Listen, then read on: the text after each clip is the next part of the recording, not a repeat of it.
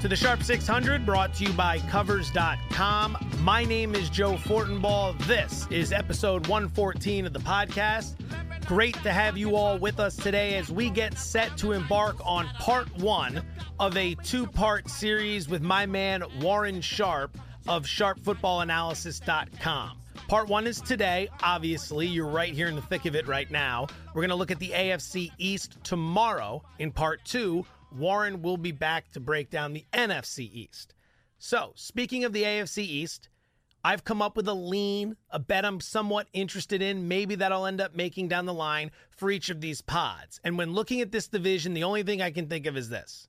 Under on the Buffalo Bills.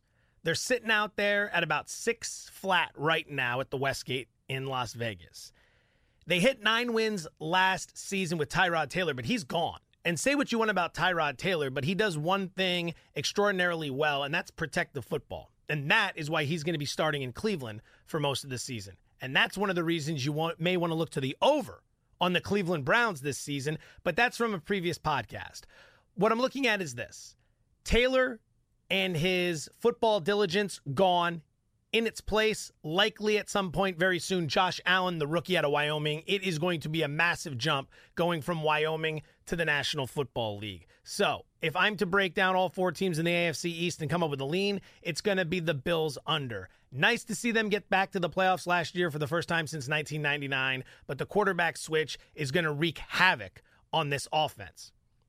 Those of you who have been listening to this podcast for a while know that we throw a lot of information around. Warren Sharp's about to join us in a minute with an abundance of information. One thing you need to do to be a successful sports bettor is stay organized, be diligent, be detail-oriented. And there's an app out there that can help you with this. It's called BetQL. You can check out the website, betql.co. It'll give you a ton of details.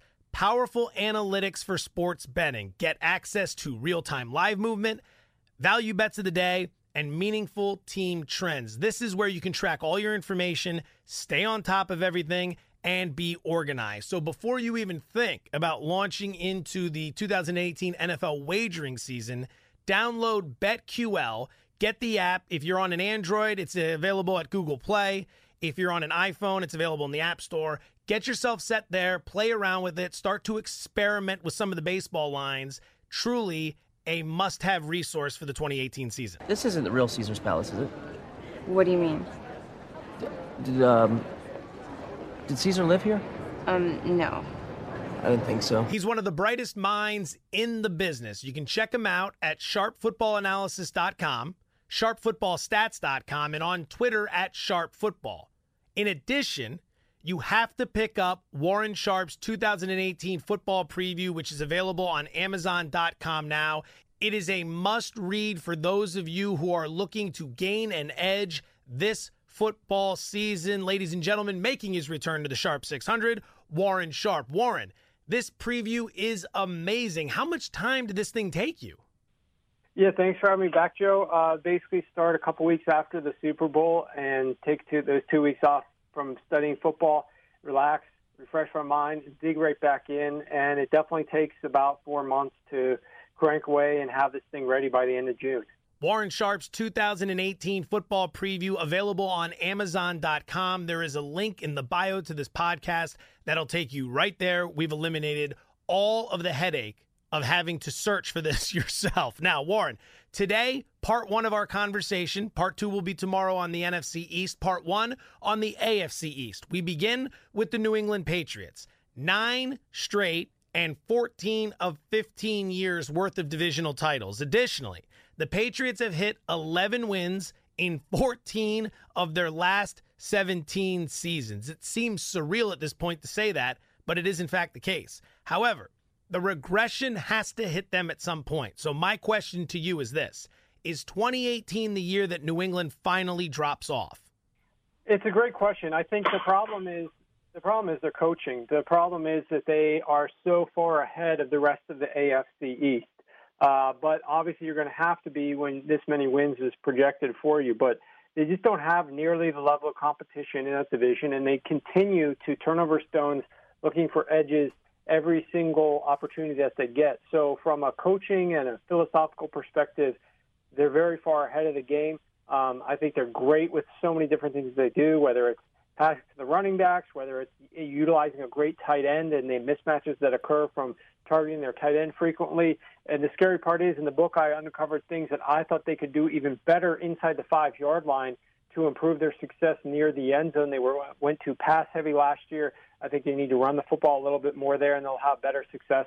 So this is a very difficult team to try to project that they'll have a bad season this year. I agree with you. It's definitely not a team, though, that I'm interested in going either way on their win total. You know, some people try to make the case that because Julian Edelman is suspended for the first 4 games of the season, it could hurt them. But Edelman missed all of last year with an injury, and they still wound up in the Super Bowl. Yeah, he's definitely a difference maker, though, for the team when he's out there. And without Amendola, who was sort of the Edelman light, who was able to play in that slot, they're going to have an issue at some point. You know, Chris Hogan, I think he's very underrated in fantasy drafts right now. I think he offers tremendous value, as does Rex Burkhead. The good thing about this team is they got so many good running backs who can catch the ball. They obviously lost Deion Lewis last year, but I still think that between White and Burkhead, and then they obviously drafted Sony Michel, who, if he's able to produce out there, I think, and not fumble the football, he's going to be a small piece of their team this year. They've got opportunities to be successful this season offensively with Tom Brady, Rob Gronkowski, Chris Hogan, and Rex Burkhead as kind of like the main cogs of that offense. And then you've got that offensive line, which they're obviously trying to replace Nate Solder with Brown at their left tackle. So, I think it's going to be a challenge without Edelman. There's definitely going to be some times where the team isn't on the same page. But the other factor is you look at those first 4 games that they're going to play without him: Detroit, Miami, which is in New England, so not going down to Miami yet, and Houston, where we'll see how good Houston is, especially with that rebuilt offensive line that they've got. The Jacksonville game in Jacksonville Week 2, I think, is their scariest opportunity.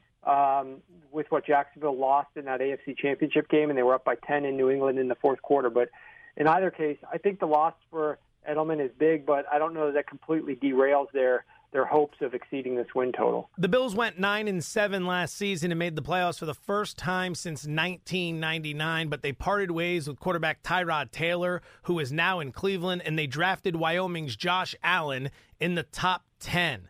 Likelihood Buffalo reaches 6 wins this year, which is how Vegas sees them for the win total. Yeah, look, the Bills are one of the teams that we went the hardest on towards the under this offseason. When the line came out, I was shocked that one of your books out there opened them at 7.5. We were able to get beyond limit bet down on them at 7 towards the under. We were able to get the book to raise their limits a little bit for us. So we got a substantial amount of money down, at least from a season win total, as much as you could get pretty much, on the under for the Buffalo Bills at 7. This is a team that was 0-6 in regulation when they tied or lost the turnover battle, but 8-2 when they won it. They had the second-best quarterback in the last 3 years to Tom Brady in terms of interception rate, in Tyrod Taylor, who was great at not throwing interceptions, who is now gone to Cleveland. In his stead is going to be either a rookie or a backup quarterback from last year. If either of those guys produce at the average turnover interception level in the NFL or at what rookies typically do, they're going to be throwing twice as many interceptions this year as what Tyrod Taylor did last year. And as I just mentioned with their turnovers, they cannot afford to give away more interceptions. Teams that win the turnover battle win 80% of their games. They're not going to have that success this year if they don't win the turnover battle as often. I think it's going to be unlikely for that to happen. Last year's team, if you look at the book, their offensive and defensive metrics are well below average.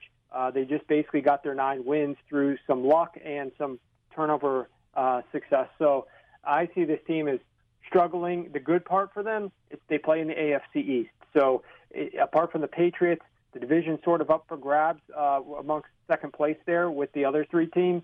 But I just think that it's going to be difficult for them to exceed, you know, and get 7 wins or more. The Miami Dolphins opened with a win total of 6 at the Westgate in Las Vegas. That number is now sitting at 6.5.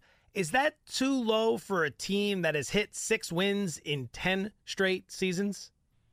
I think the Miami Dolphins, a lot of people have a perception of them. Just it's not atypical for teams, for fans to have perceptions of teams who, with their final records and what they saw as a 6-win team last year, but this team was up against so many impediments last season. If you look at everything from you lose your week one game because it gets canceled due to the hurricane, you have to go to week 4 in London. That gets counted as a home game. You play only 7 games in your home stadium. You don't get the bye after London. By the way, you're going to be using a mercenary, a quarterback, essentially Jay Cutler coming in for $10 million for 1 year, has no real incentive to do anything tremendous, knows he's done after this 1 year. Like, it's just a lot of bad situations for this team. So I think it's somewhat remarkable to an extent, especially considering some of their injuries, that they were able to win 6 games last season. They have negative 14 total turnover margin. They have an easier schedule this year than what they had last year. They get Ryan Tannehill back.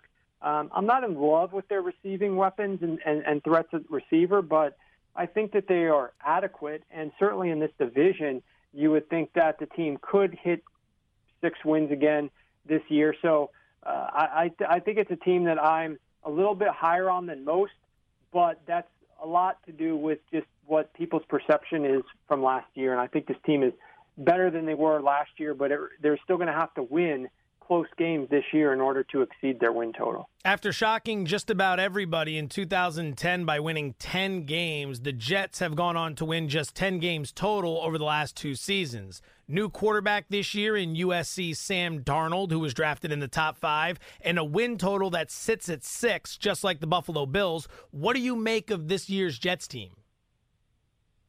The Jets are one of the most difficult teams for me to figure out in terms of long-term perspective, as well as what I think of them for this season, because they do have some differing pieces, because they weren't very good last season, but they played in a lot of close games. They only went 3-6 in one-score games. My opinion pretty much on them is not favorable, and I think that they've got some, obviously, a learning curve for their quarterback, but the good thing is he's got one of the easiest schedules in the league in terms of pass defenses, with the exception of Jacksonville week 4, one of the easiest in the league up through his first 6 weeks. So I think there should be a somewhat favorable transition, assuming he's able to win the starting job in camp. And I like his long-term prospects. Learning under Josh McCown, I think he was a great quarterback to learn under for a younger guy. But I don't really have any strong feelings one way or another on the Jets this season. All right, 2-part question about the AFC East. Part 1, how many legitimate playoff contenders reside in this division? And then part 2, how many legitimate Super Bowl contenders reside in this division? That's easy. Number 1 is number 1, and number 2 is number 1. I think there's only one team in each case, and that's the Patriots, and They are one of the most legitimate that we've got in the entire league, so that's a pretty slam dunk one from me. Before I let you go, are there any other NFL futures that you've been keeping an eye on outside of the teams in the AFC East? Yeah, I mean, I like the Indianapolis Colts. We were able to get them at 6. I think that was a team that just everybody was totally down on. All the Twitter universe was talking about the fact that Andrew Luck hadn't thrown a football in 500 days. Nobody was high on this team whatsoever, but they had so many unfavorable things happen to them last season, much like we just talked about with the Miami Dolphins. Anything from they lose Luck, they didn't know that till right before in camp. They actually acquired Jacoby Brissett a week before the season starts. He can't even play the first week of the season because he doesn't know the playbook well enough. They go out to L.A. and get destroyed by the Rams. Jacoby Brissett starts every game after that. He's obviously the backup from New England. They play the third most difficult schedule of opposing pass defenses. They have one of the most injury-plagued rosters, especially along the offensive line. They are actually leading and entering the fourth quarter in 8 of their first 11 games. The only teams to lead more often were the New England Patriots and the Philadelphia Eagles, the 2 teams that went to the Super Bowl, yet they blew all these leads with predictable fourth-quarter play calling, as I detailed out in the book. They only won 4 games last year, even though they led it entering the fourth quarter in 9 of their games. They got a totally new coaching staff, got rid of Pagano and the crew, and brought in Frank Reich from the Philadelphia Eagles. And I think this team is just on the right trajectory. I love what Chris Ballard has been doing the last few drafts, and I think that this team is headed in the right direction. Will they be a team that competes for the AFC South crown like they did in the Andrew Luck years back when he was healthy and a younger quarterback? No, not this year. But I think that they're better than what they were favored in, which was 3 games to start the season as favorites, and they were also better than the 6-win that they were projected to make at the start of the season as well. So I think there's definite upside for the Colts, but I'm not going to go crazy and take any AFC South futures on them. But from a win total perspective, I think that they had some value. He's one of the most innovative minds in the space. Check him out at SharpFootballAnalysis.com, SharpFootballStats.com, and on Twitter at SharpFootball. And check out the bio here. Click the link. Go purchase the 2018 Football Preview by Warren Sharp. It is without question must-read material for this season. Warren Sharp with us here on the Sharp 600. Warren, it's always a pleasure. Dynamite stuff, my friend. I really appreciate it. Yeah, thanks for having me, Joe. Pay that man his money. Episode 114, our AFC East preview is in the books. Shout out Warren Sharp for swinging by today to help with that.